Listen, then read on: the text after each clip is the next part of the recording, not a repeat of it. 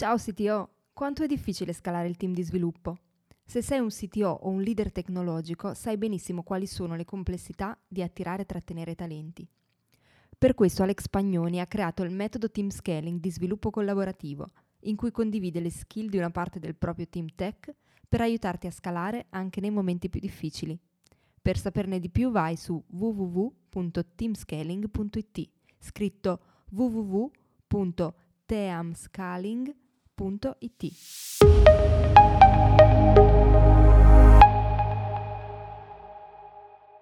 Abbiamo sentito spesso parlare di Cultural Digital Divide, ma cosa significa veramente questo termine? Di certo non comprende solo la difficoltà nell'usare adeguatamente i dispositivi tecnologici. Il divario digitale manifesta i suoi effetti anche attraverso il grande ostacolo della comunicazione, sia all'interno dell'azienda, tra team di dipartimenti diversi, sia con clienti e stakeholder che non hanno un background tecnico. Come risolvere questo grande problema? In questo sito show Alex Pagnoni ne ha parlato con Mauro Guerrieri, CEO di Move Forward e founder dell'associazione Anti-Digital Divide. Buon ascolto!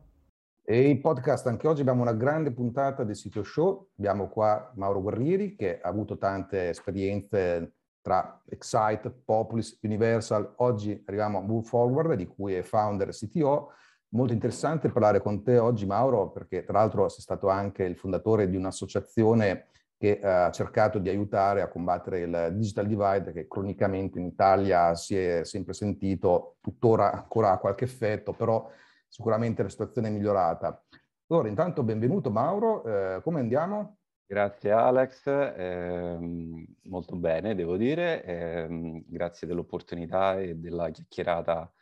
eh, riguarda un argomento decisamente delicato e che nonostante sia, eh, veda una situazione sicuramente molto migliorata eh, rispetto a quella che poteva essere 10 o 15 anni fa, ha ancora tanti aspetti di, di miglioramento. Ma cosa ti ha portato a suo tempo a fondare proprio un'associazione? Cioè, tra di noi sappiamo perfettamente cosa c'è dietro, no? un mondo insomma abbastanza limitante, però mi chiedo proprio anche a te personalmente cosa ti ha ispirato a creare addirittura un'associazione per andare a combattere il digital divide in Italia? Ah, sai, se devo essere sincero e totalmente trasparente, all'epoca fu puro egoismo da ragazzino, nel senso che eh, io ho iniziato, come diciamo molti, eh, da bambino con, con il primo personal computer, quando i computer non c'erano per pochi, perché era il 1992, io avevo 10 anni, e, e, internet poi nel 96, che era agli albori. Chi si ricorda internet nel 1995-96 si ricorda che c'era la telefonata urbana più l'abbonamento a internet annuale con il modem a 14, a 28, a 33, a 53, all'epoca i 56 ancora non esistevano e intorno e poi sono evoluto con internet, ok? Che è successo poi che nel 2000 è iniziata a, a diffondersi la DSL anche in Italia.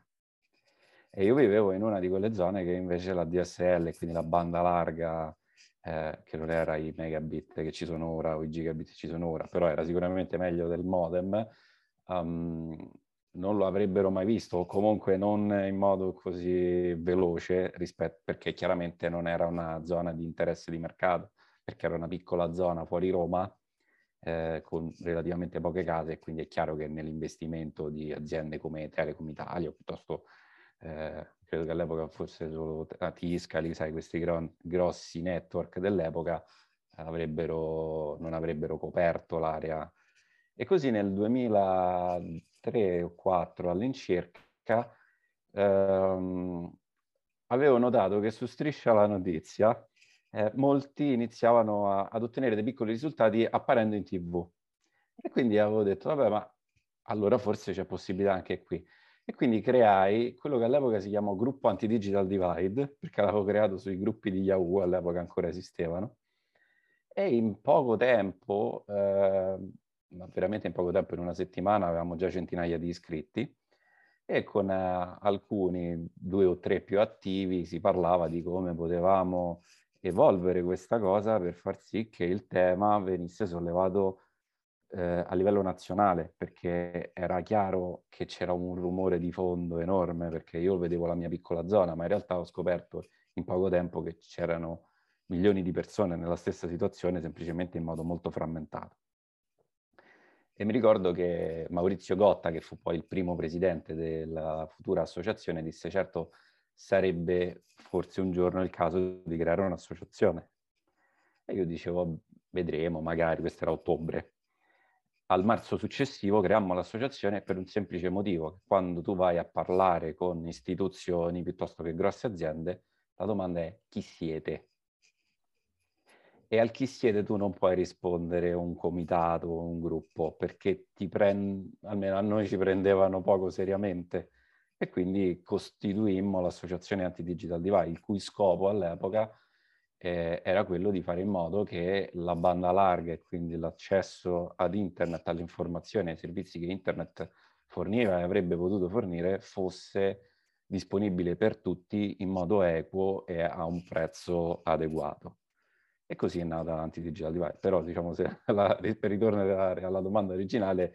era dicendo egoismo è perché ovviamente c'era il fatto che vivessi in una zona eh, digital divisa. Sì, purtroppo me lo ricordo molto bene quel periodo perché effettivamente la situazione era molto critica da questo punto di vista, c'erano tante zone che erano proprio scoperte, comunque anche dove arrivava il RAM su, soltanto quello spesso c'era anche proprio qualità molto bassa delle linee. Io mi ricordo che tra l'altro negli anni successivi, che ancora cosa chiaramente non era risolto, eh, a un certo punto avevo un ufficio in una zona di Pesaro, eh, bellissimo, grande, stavamo comodi, eh, parcheggi ampi, immerso nel verde, eh, però era ad un metro proprio da dove finiva il digital divide di Pesaro, quindi era un metro dopo, a un certo punto Uh, l'Elina ha smesso praticamente di funzionare, ADSL che andava veramente lentissima, abbiamo dovuto cambiare ufficio solo per questo, quindi è stata una cosa veramente spaventosa. Mi ricordo anche negli anni prima, quando avevo iniziato le mie prime attività imprenditoriali in ambito tech, ovviamente, eh, già si sentiva allora perché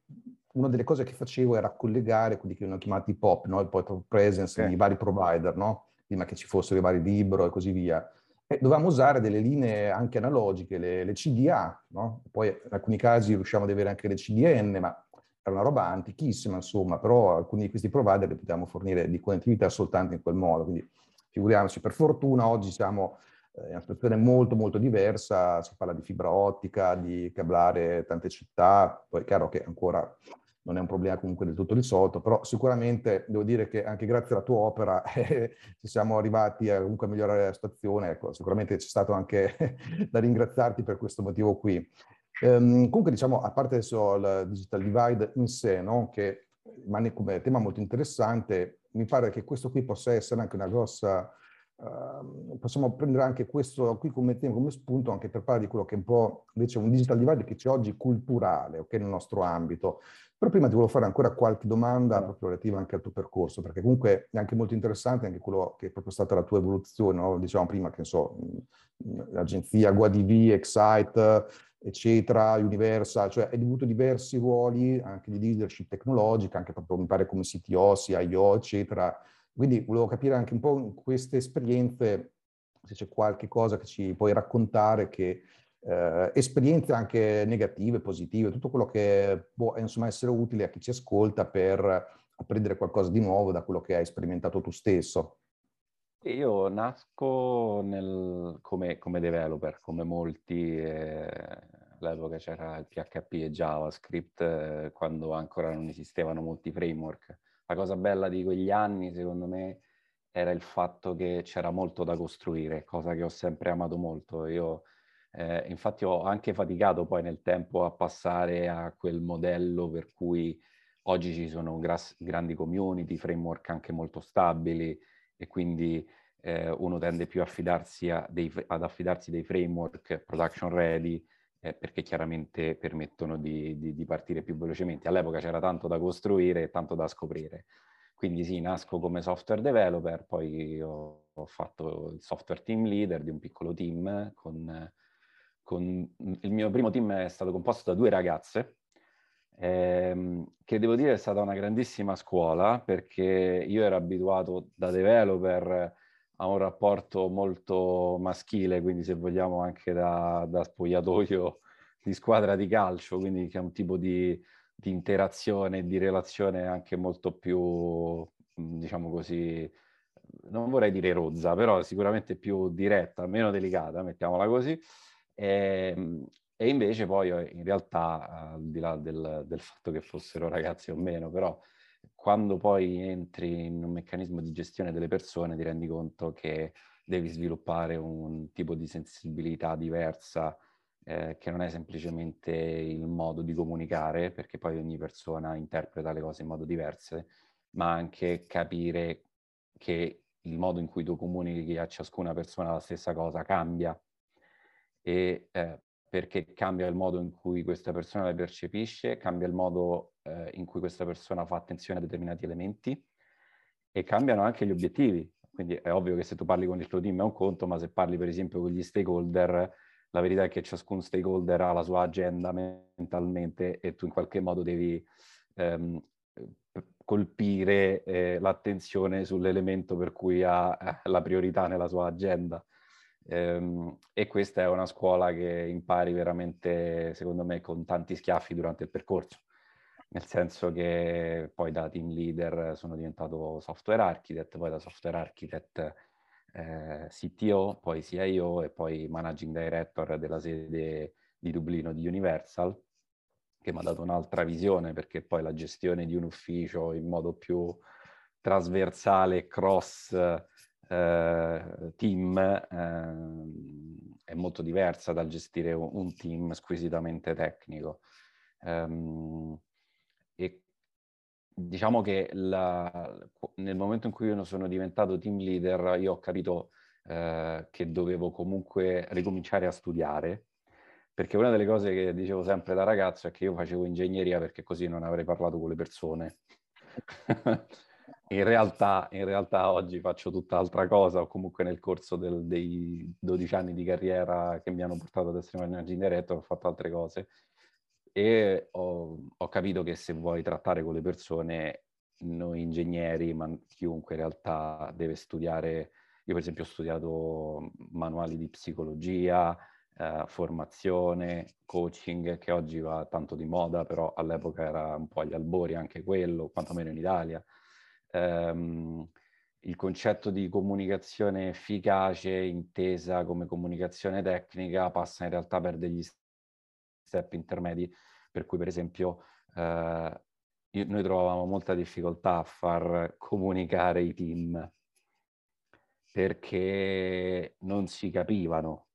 E, e, questo è un tema di fondo legato innanzitutto a, a un tema di mancanza di, di vocabolario. No? Quando uno impara una nuova lingua si dice sempre tu devi sviluppare un minimo di vocabolario, di, dicono che 5 o 600 parole sia un vocabolario adeguato per, per iniziare una comunicazione. Io credo che questo valga anche all'interno di un'azienda tra dipartimenti marketing, tech, sales, uh, finance, che è un altro di quei mondi molto complessi,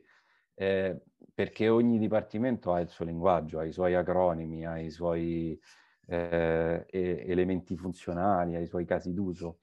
E una delle cose che spesso manca in aziende piccole, ma in realtà da quel che ho visto anche in aziende grandi, poi mi dirai anche tu che, che tipo di esperienza hai avuto a riguardo, ma la mia esperienza è che ogni dipartimento parla con se stesso e ovviamente per, per, natura umana viene spontaneo utilizzare quella stessa terminologia con le persone degli altri dipartimenti, ignorando che queste persone possono probabilmente capire metà del, del discorso. E allora, quando ci siamo resi conto di questa cosa, noi in azienda abbiamo cercato di sviluppare dei training cross team. E quindi fare in modo che ogni settimana cercavamo di farlo il venerdì in modo che fosse un momento di sai, di bassa dell'attività in modo che, non, sperando che non ci fossero emergenze, fosse un arco temporale libero più o meno per tutti, eh, in cui eh, si faceva training, eh, i, i, tecnici cer- eh, parlavano, che ne so, abbiamo fatto corsi di HTML, di CSS, di JavaScript, di architetture, ovviamente a basso livello. Il team marketing, per esempio, ha fatto invece gli specialist facevano delle, dei training sulle piattaforme di, di, acquisto, quindi su Google, Facebook, come funziona, come si fa una campagna, che cosa significa acquistare una keyword, che cos'è il bidding. Questo ci ha permesso di costruire un linguaggio, per quanto ovviamente eh, iniziale, se vogliamo, un piccolo seme nei team tecnici e viceversa per il marketing, ma un linguaggio comune con cui iniziare a, a, dialogare in modo più efficace, perché poi quando le persone iniziano a conoscere i termini e quindi a conoscere anche l'argomento, poi escono le idee. Perché è ovvio che io esperto nell'ambito sales o nell'ambito marketing, nel momento in cui anche ho solo un'infarinatura un po' più tecnica, quindi di, di quello che potrei potenzialmente fare, ho delle idee. Allo stesso, allo stesso modo i team tecnici, molti ragazzi del, team mar- eh, del mio team tecnico eh, iniziarono a sviluppare delle piccole ottimizzazioni rendendosi conto di quali erano i bottleneck temporali, eh, quindi di efficienza piuttosto che di efficacia, però diciamo loro erano molto bravi a, a, a trovare i punti di inefficienza eh, che invece eh, avevano quotidianamente i, i loro corrispettivi specialist marketing. Quindi eh, ecco, credo che, che una di, de, delle cose che ho imparato nel corso di questi dieci anni è fare molta attenzione al, al rendere efficace la comunicazione, che purtroppo non è semplicemente eh, la bravura dell'oratore, ma è una formazione di base, cioè eh, l'ascoltatore deve essere preparato, quindi quando, il discorso del divario digitale culturale è esattamente questo, perché il digital divide tecnologico è io non posso accedere a una certa tecnologia perché non ne ho gli strumenti tecnici. Il divario digitale culturale è io non so perché non ne ho la conoscenza per accedere a determinate tecnologie e servizi. E quindi quando ti manca la conoscenza l'unico modo è ampliare questa conoscenza. Guarda, molto interessante quello che hai detto, anche la riflessione iniziale, no? che um, mi capita sempre più spesso di sentire, proprio parlando con,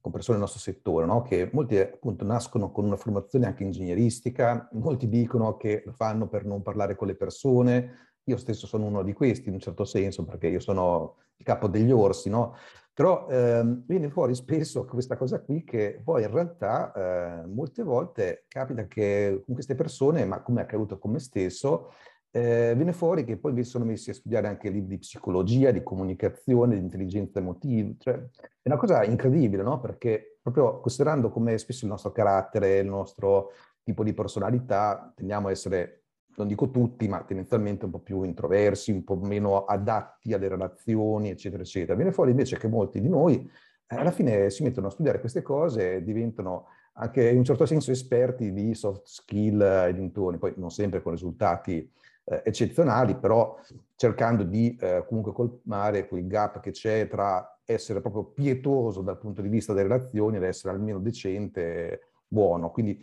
questa è una cosa che sto notando sempre più spesso, ma infatti mi hai fatto ripensare anche a quelle che sono le mie esperienze, perché anch'io a un certo punto mi ritrovavo a leggere libri di quel genere, a fare studi e così via. Tant'è vero che poi alla fine è diventata anche una delle mie specializzazioni, perché comunque anche chi ha una figura da dire tecnologico, manageriale, eccetera, ecco, alla fine ci si rende conto che si diventa più, eh, come diceva Federico Feroldi, people architect, sì. magari si nasceva come software architect, poi si è diventato people architect, questa è la, la, la, cosa. Lo vedo estremamente legato a tutto quello che poi hai detto dopo sul tema no, del divario culturale digitale, dove peraltro anche qui vedo proprio importante anche l'adozione di alcune, eh, diciamo, di alcuni temi che eh, non sono appunto tecnici, ma che sono necessari proprio per facilitare questa comunicazione di cui parlavi, perché eh, diciamo che ci sono alcune cose, alcune caratteristiche che secondo me, vedendo un po' la mia esperienza, quello che è anche stato un po' il mio percorso, bisogna cercare di, di, di, di portare, no? che ad esempio cose come l'empatia, l'umiltà, la pazienza, questo in entrambi i versi, soprattutto quando si parla appunto di divario culturale tra team differenti, come giustamente hai raccontato, no? c'è un team tech, un team finance, un team marketing che spesso hanno una terminologia molto diversa, e magari non ci si parla bene tra, tra le parti differenti, quando invece, avendo appunto un po' l'umiltà di eh, abbassare un po' il gergo, no? di cercare di farsi capire, di non passare esclusivamente come l'esperto, quello che è davanti, quello che non capisce, quindi lo facciamo sentire ancora di più in difetto, ecco, quella dell'empatia sicuramente dell'umiltà sono cose che vedo molto importanti, eh, come anche la pazienza chiaramente, perché bisogna comunque parlare con persone che magari non sono lì pronte no, a capirti e viceversa anche però dall'altra parte bisogna essere umili per ascoltare, per uh, apprendere nuove cose e così via. Quindi vedo come tratti importanti, caratteriali, ecco, lo, lo vedo molto legato proprio con quello che hai raccontato, assolutamente. Sì, no, sono assolutamente d'accordo. Hai detto la, la pazienza e mi hai ricordato i, i, gli albori, diciamo così, della mia carriera, forse anche per la giovane età, eh, perché avevo 26-27 anni, però mi ricordo che ero una persona che si accendeva molto facilmente, quindi mi si accalorava molto, specialmente nell'ambito lavorativo, e quindi mi sono fatto tante litigate anche con, con i miei superiori e, e, apprezzo il fatto che abbiano sempre, eh, diciamo, loro chiaramente da manager invece l'avevano sviluppata la pazienza e quindi avessero sempre bypassato, diciamo, il tratto acceso della comunicazione e estrapolato poi l'informazione. Questa è una cosa che poi eh, mi sono ritrovato a, a, fare e a comprendere poi più avanti, diciamo, una volta giunto in quel ruolo, per cui eh, imparare ad ascoltare, specialmente nella, nei, nei, team, eh, vuol dire tanto, perché eh, all'interno del team chiaramente le persone ha, vogliono poter essere ascoltate perché poi hanno spesso delle ottime idee, a volte no, però diciamo hanno bisogno di essere ascoltate e, e, e, lo fanno in modo anche molto acceso perché secondo me quando poi sei un operativo, eh, specialmente per esempio noi tecnici, tendiamo a vedere un po' come quello che stiamo facendo con il nostro bambino, quindi siamo molto protettivi con il nostro bambino e quindi è normale che uno si accalori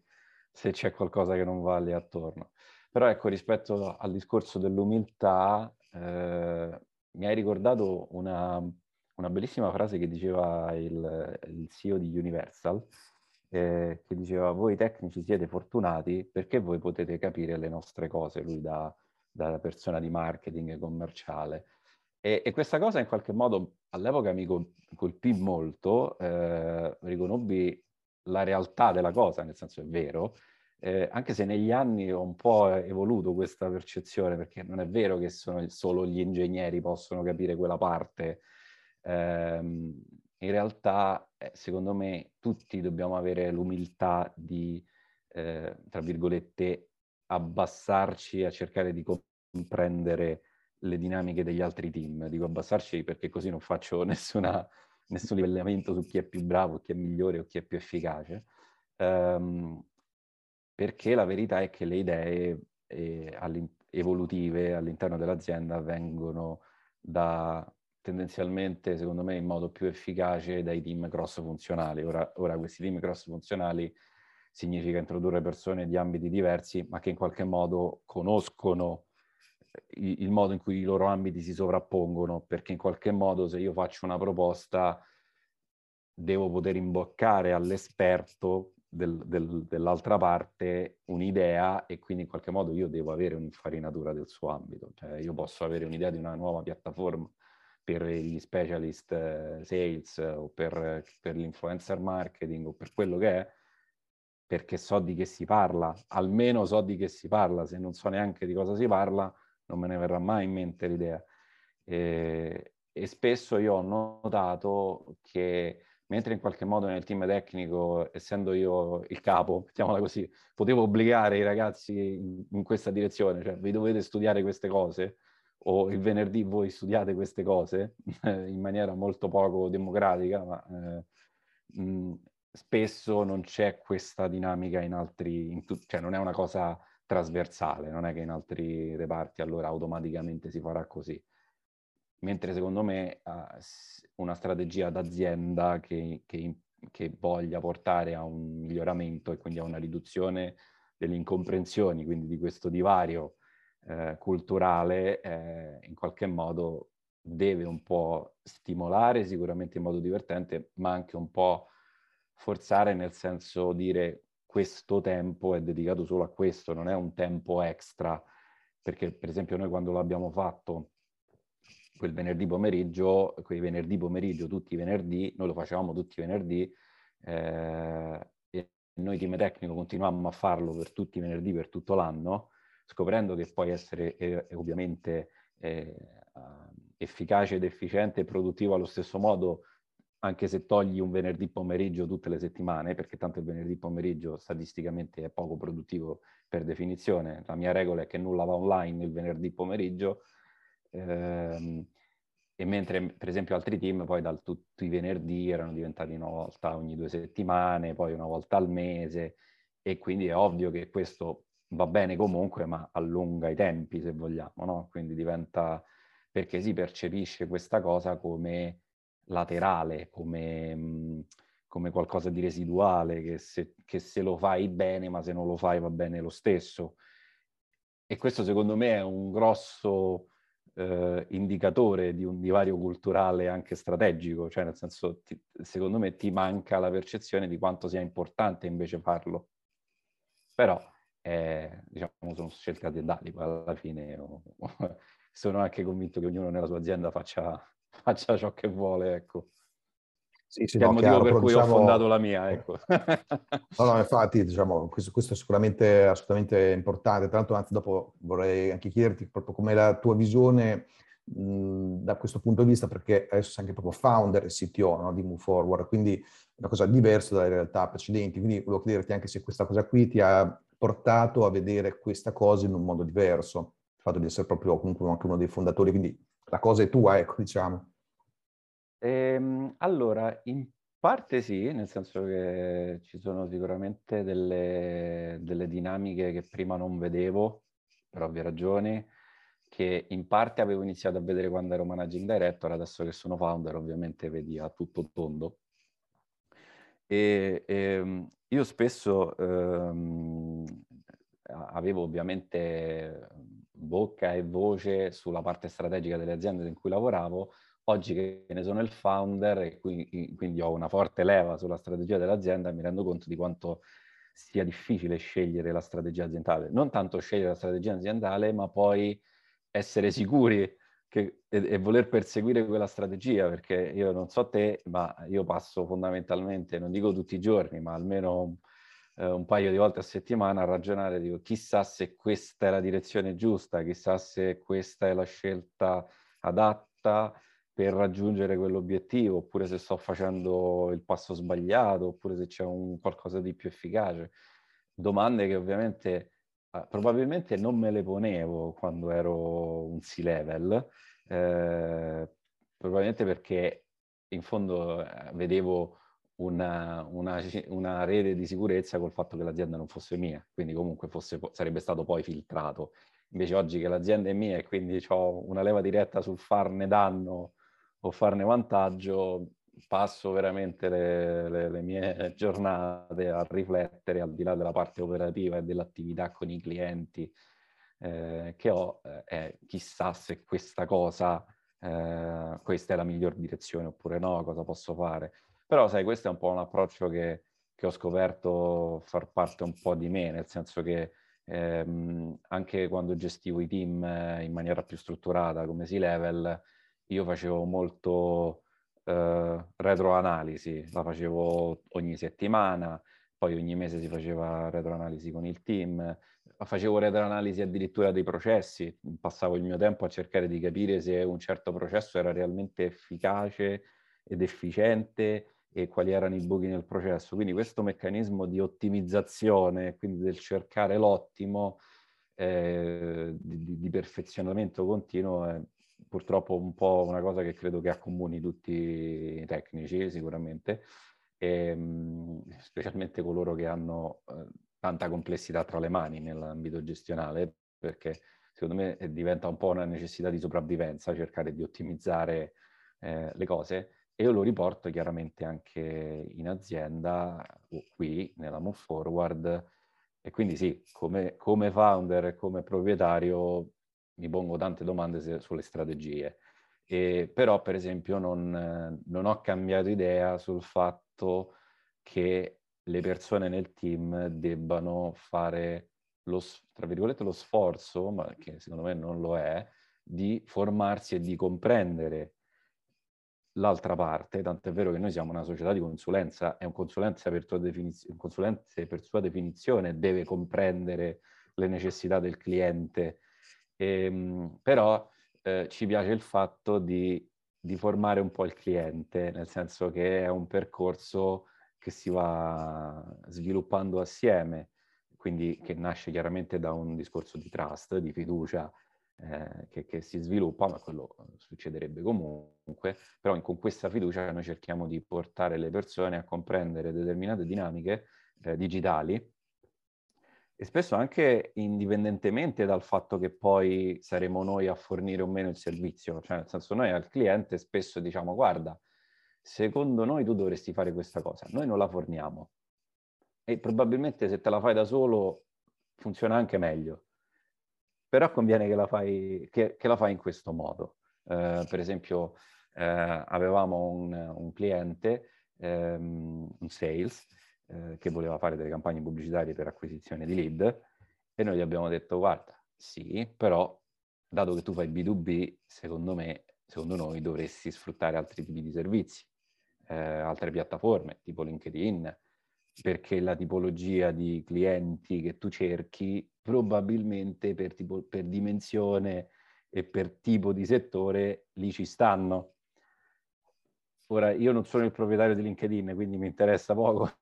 fornire quel tipo di consulenza, però secondo noi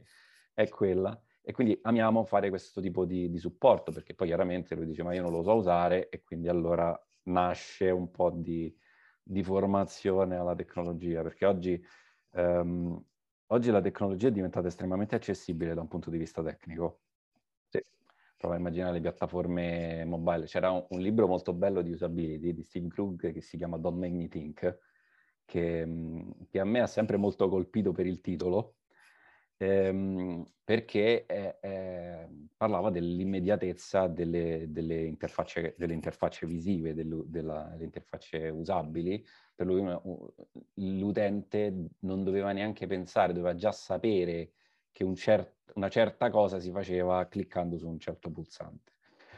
Oggi, se, oggi le, le, le, più grosse piattaforme seguono questi approcci. Poi è chiaro che eh, molte poi le inculcano questi modelli e, diventa, e quindi tutti quanti poi seguono il mercato in quel modello, però la tecnologia è diventata in quel modo. E quindi per noi è un vantaggio, per noi tecnici, per noi consulenti o comunque per noi sviluppatori di prodotti e servizi, è un vantaggio perché abbiamo tolto un layer che invece dieci anni fa non avevamo, cioè quello di studiare de- dei modelli efficaci perché la massa non li conosceva. Oggi la massa è su internet grazie ai telefoni cellulari, grazie ad applicazioni come Facebook, Instagram, eh, Twitter, che in qualche modo portano le persone a conoscere, ad avere un, un, una comunicazione di base, una conoscenza di base su cui costruire. Quindi anche, anche, io mi sono ritrovato spesso a fare dei paragoni dicendo hai presente Facebook eh, quando fai questa cosa così? Dice, ah sì, ecco, e allora uno gli porta al paragone sull'attività, per esempio, di, di marketing. Ecco, io, eh, abbiamo un cliente che adesso si fa le sue campagne su Facebook perché lui ha sempre amato molto seguirsi i suoi profili, le sue cose, e, e quindi adesso si fa le sue sponsorizzate eh, tranquillamente. Ehm, perché chiaramente la piattaforma ha reso facilmente fruibile queste cose. Um, quindi ecco, questa, questa è un po' la, la, mia esperienza attuale nell'agenzia, cioè il, il, fatto di non voler essere... Sai, le agenzie web eh, c'è un problema culturale che io vedo italiano, più che, nel senso io adesso ho avuto un po' di esperienza anche nell'ambito irlandese, c'è un problema culturale italiano di, di abbassamento della percezione dell'informatica, cioè che sembra un grosso mercato, eh, nel senso il mercato proprio del, del, della frutta e verdura, e quindi il cliente viene ho bisogno di un'applicazione, ho bisogno del sito eh, e, e, e, questa percezione eh, porta a dire mi, mi, serve questo che costerà poco. E, invece la Move Forward, io infatti ho, ho accuratamente evitato di etichettarla come agenzia web, perché non, non, non, volevo che fosse un mercato. Io credo che l'informatica sia uno strumento meraviglioso, me ne sono innamorato quando avevo dieci anni e sono assolutamente convinto che però vada anche, ehm, come ti posso dire, ehm, ehm, abbia un livello qualitativo che deve essere percepito. perché, perché non è vero che fare una cosa informaticamente richiede poco tempo automaticamente, è sicuramente uno strumento che ti può portare velocemente a realizzare delle cose, ma non è né, né necessariamente né facile né veloce. E, ehm, e, per questo io ho voluto posizionare la Forward come agenzia di consulenza. Io non, non voglio che le persone pensino che basta il sito per finire online o che basti l'applicazione perché tutti ti troveranno, perché molto spesso è quel tipo di messaggio che, che passa. Eh, a me piace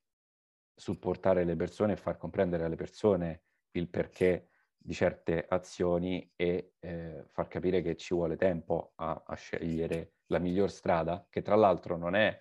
una tantum, ma è un continuo. È un processo costante di ottimizzazione, di miglioramento, di verifica, di analisi,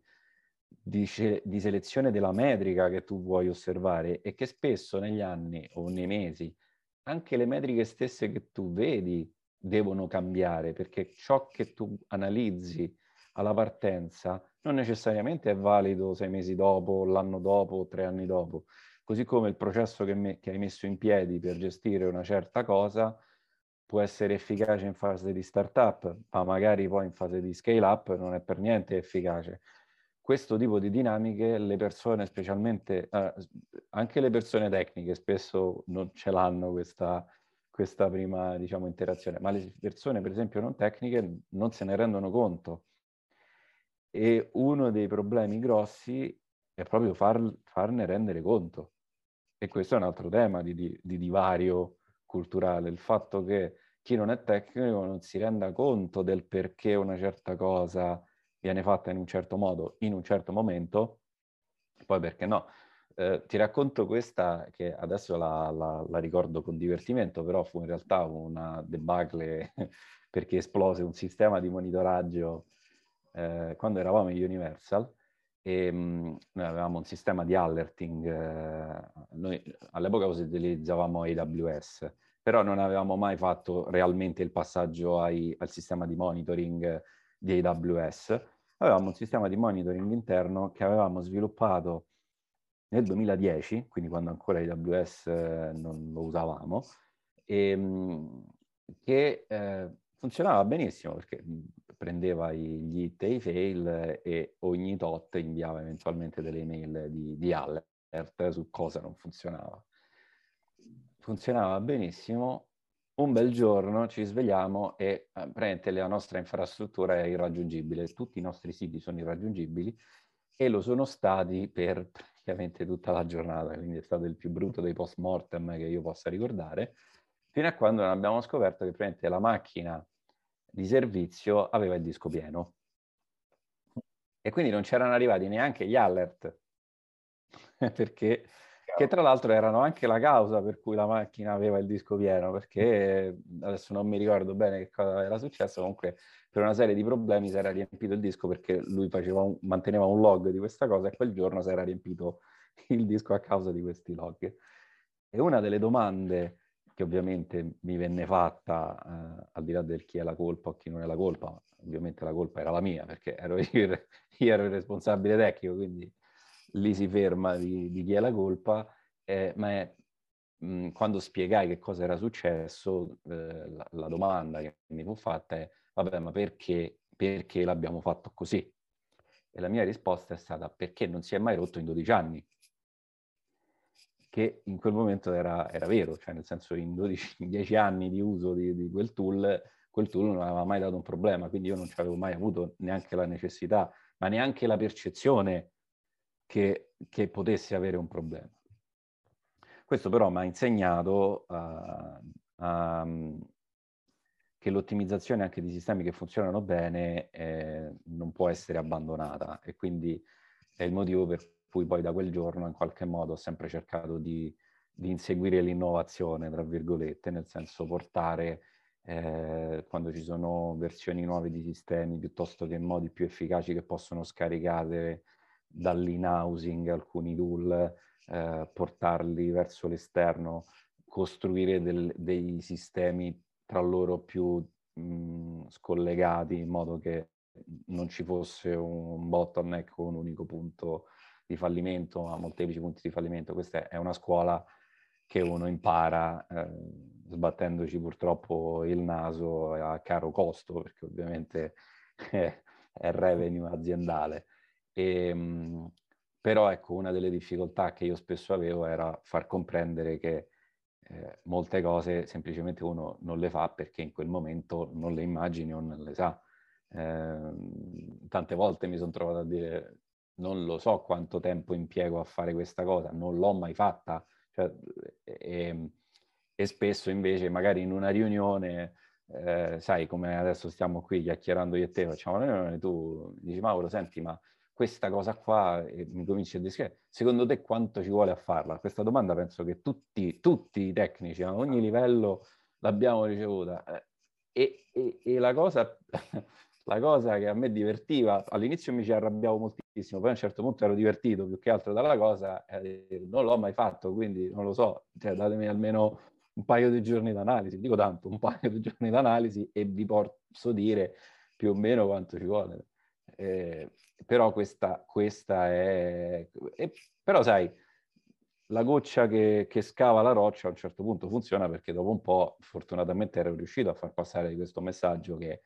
se ti è venuta in mente un'idea nuova ci sono altre, altre probabilità che non sia mai stato fatto e quindi altrettante possibilità che io non abbia esattamente idea di quali sono le opportunità di farle e quindi c'è un tempo d'analisi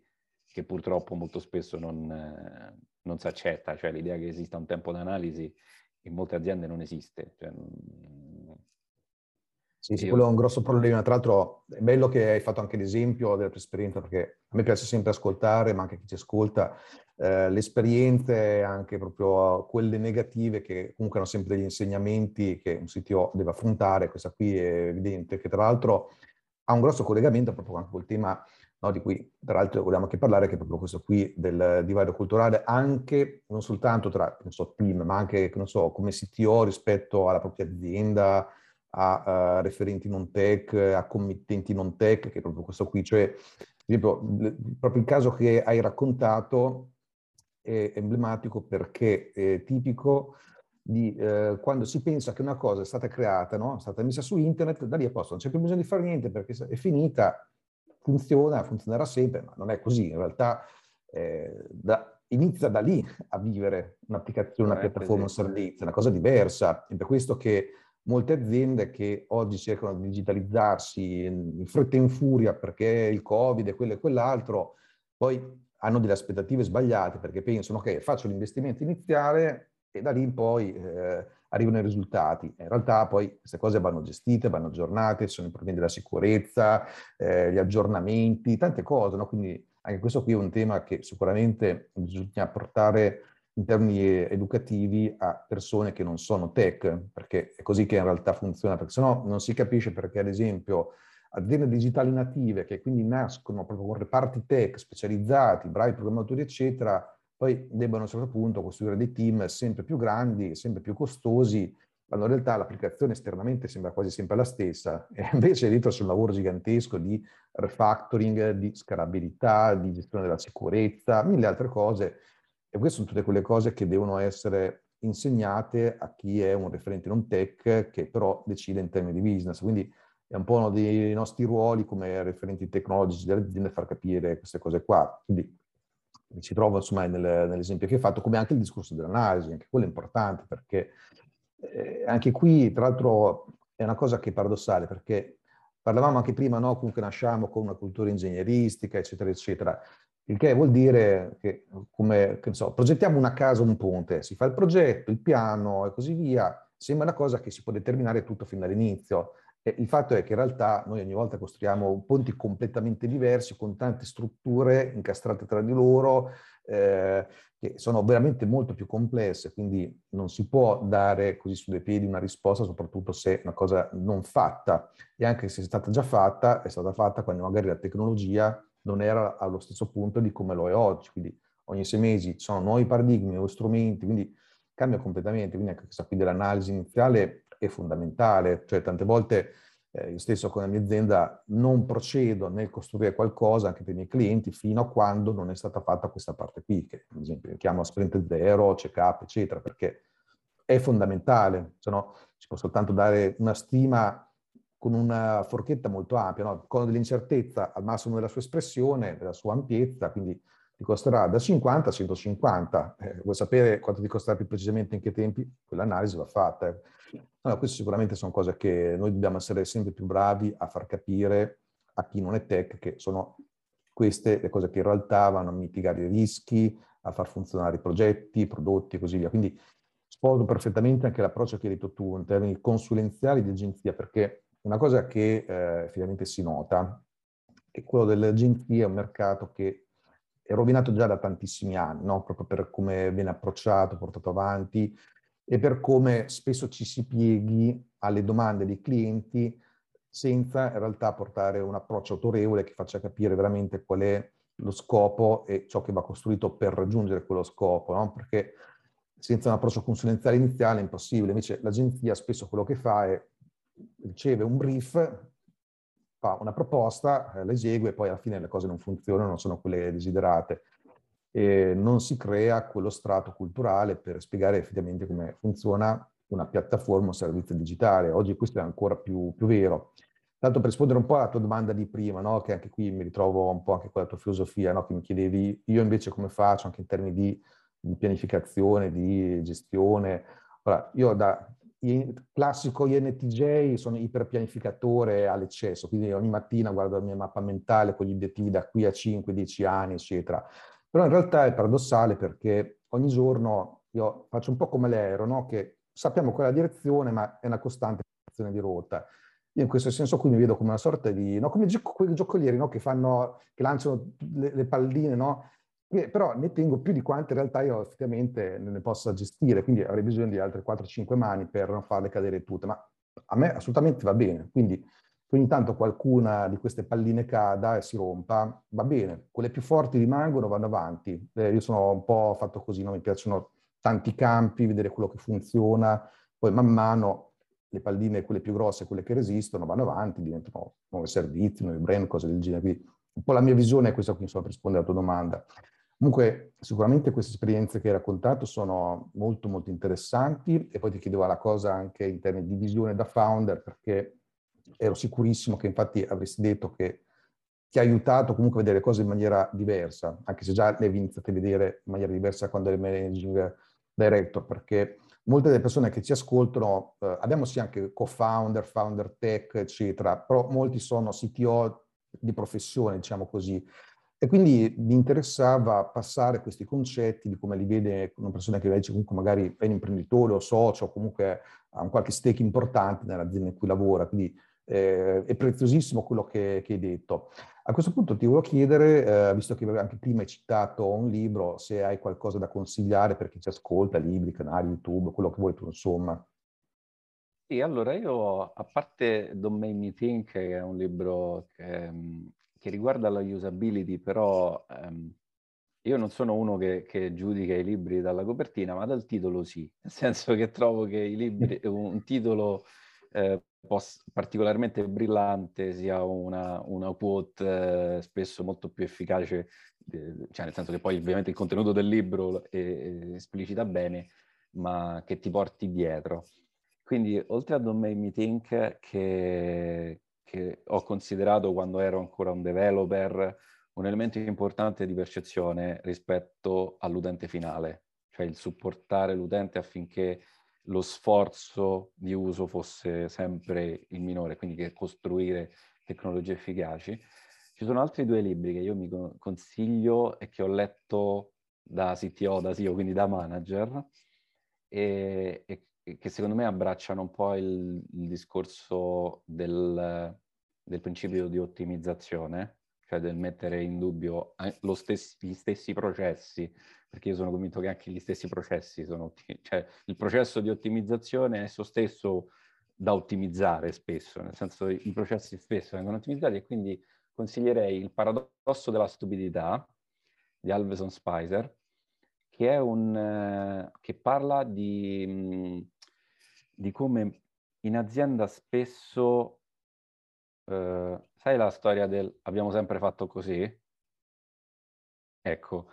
in maniera molto più analizzata, molto studiata, eh, come fondamentalmente eh, persone molto intelligenti, aziende molto potenti, applichino spesso delle cose partendo da, da conoscenze di anni prima, commettendo errori. Il caso del, del, dell'esplosione del, del, servizio di prima è un caso, secondo me, che si adatta bene a questa cosa. Perché, abbiamo, perché usiamo quello? Perché ha sempre funzionato. Ecco, è un approccio sbagliato. Eh, perché poi in realtà dentro questo, questo ha sempre funzionato, ha tanti difetti. Eh, e, e, secondo me è un, è, è un, libro che analizza molti aspetti di questa cosa e crea molti dubbi. E, se, e secondo me il dubbio buono è importante. Quindi per chi fa gestione di persone, chi si occupa di sviluppare servizi, ma in generale chi, eh, si, chi punta a rendere le cose più efficienti e più efficaci, secondo me una letta al, al paradosso della stupidità ehm, dovrebbe darla perché non parliamo, di, di, insomma, parliamo delle gro- più grosse aziende del web che hanno commesso errori, non, non parliamo di, di, di, poca cosa. E infine il dilemma dell'innovatore, che è un libro che io consiglierei di studiare all'università, cioè secondo me dovrebbero farci un corso universitario, perché anali- ehm, vengono analizzate come le nuove tecnologie buttano fuori mercato le vecchie aziende che è il motivo per cui tante aziende del passato non esistono più, ma erano magari il grosso del potere all'epoca, super, eh, superate dalle nuove tecnologie, quindi da piccole start-up che si sono ritagliate nel tempo il loro angolo di mercato fino a, ad esplodere e diventare il mercato, e ehm, piuttosto che come grandi aziende siano state in grado invece di cavalcare l'innovazione. Questo è un libro che io lessi perché mi incuriosiva capire come fare in modo efficace innovazione all'interno dell'azienda. Perché le aziende piccole e grandi, però diciamo la mia realtà era medio-piccola, ehm, hanno un problema di risorse a disposizione. E quindi la domanda è come si può fare innovazione in, in, nelle aziende? Qual è il modo migliore di fare nelle aziende? Il dilemma dell'innovatore analizza anche questo portando un po' a, a una cosa che, che, in realtà tutti sappiamo ma nessuno vuole dire, che in realtà devi allocare delle di- risorse il cui unico obiettivo, il cui unico scopo nella vita è far funzionare questa nuova cosa che tu vuoi sviluppare, questo nuovo mercato, perché altrimenti eh, le persone avranno sempre un po' un, un bias di, delle loro convinzioni, dei loro pregiudizi, per cui fondamentalmente un meccanismo può funzionare o non funzionare, o più semplicemente immaginano nei commerciali, se io ho questo prodotto che vende, perché mai dovrei vendere questa cosa nuova? E invece, per esempio, nel, nel libro fa l'esempio proprio concreto, è creo un dipartimento commerciale che venderà solo quello, il cui target è solo per quello. E parliamo di grosse società come IBM, un, un piccolo aneddoto IBM come ha fatto a entrare nel mondo dei PC, ha creato un, una, una, un dipartimento, una, un ramo d'azienda dall'altra parte degli Stati Uniti, in cui unico scopo, e quindi in cui diciamo, tutto il business, il tutto il mercato ruotava attorno ai personal computer. All'epoca IBM viveva dei mainframe, no? Perché erano gli albori dei personal computer. E ovviamente IBM poteva permettersi di costruire, cioè di, di affittare un palazzo da, sulla costa opposta degli Stati Uniti. Però, diciamo, riportate nelle realtà più umane a cui magari noi siamo abituati, è un libro che secondo me dà tanti spunti e soprattutto abbraccia tante, tanti dipartimenti diversi, non solo tecnici. E quindi quando hai degli esempi eh, concreti anche per altri dipartimenti, team marketing, team commerciale, è più facile comunicare alle persone eh, che una certa strada la migliore, perché è ovvio che se tu fai un esempio al finance o al, o al responsabile commerciale tarato sul team tecnico, perché l'esempio è tecnico, quello potrebbe tranquillamente dirti sì, vabbè, ma vale per te e, e per noi non vale. Invece se tu hai degli esempi reali per loro, quantomeno la pulci all'orecchio la metti, tanto per parlare sempre di come comunicare agli altri stakeholder. Sì, infatti questo qui è un bellissimo libro, lo consiglio anch'io, anzi ti ringrazio per, per questi suggerimenti. Eh, per il resto è stata una bellissima chiacchierata, è stato un piacere parlare con te Mauro. Grazie mille dell'opportunità, è stata una chiacchierata molto divertente perché mi ha permesso anche di ricordare cose passate che non, che non ricordavo da tanto, quindi grazie mille. Grazie a te, grazie a te Mauro, alla prossima. Alla prossima. Grazie per aver ascoltato Combattere il Digital Divide con Alex Pagnoni e Mauro Guerrieri. Se il podcast ti è piaciuto e vuoi approfondire l'argomento, ti aspettiamo live mercoledì 23 febbraio alle ore 13 sul canale Telegram del sito Mastermind per parlarne insieme o per rispondere alle tue domande. A presto!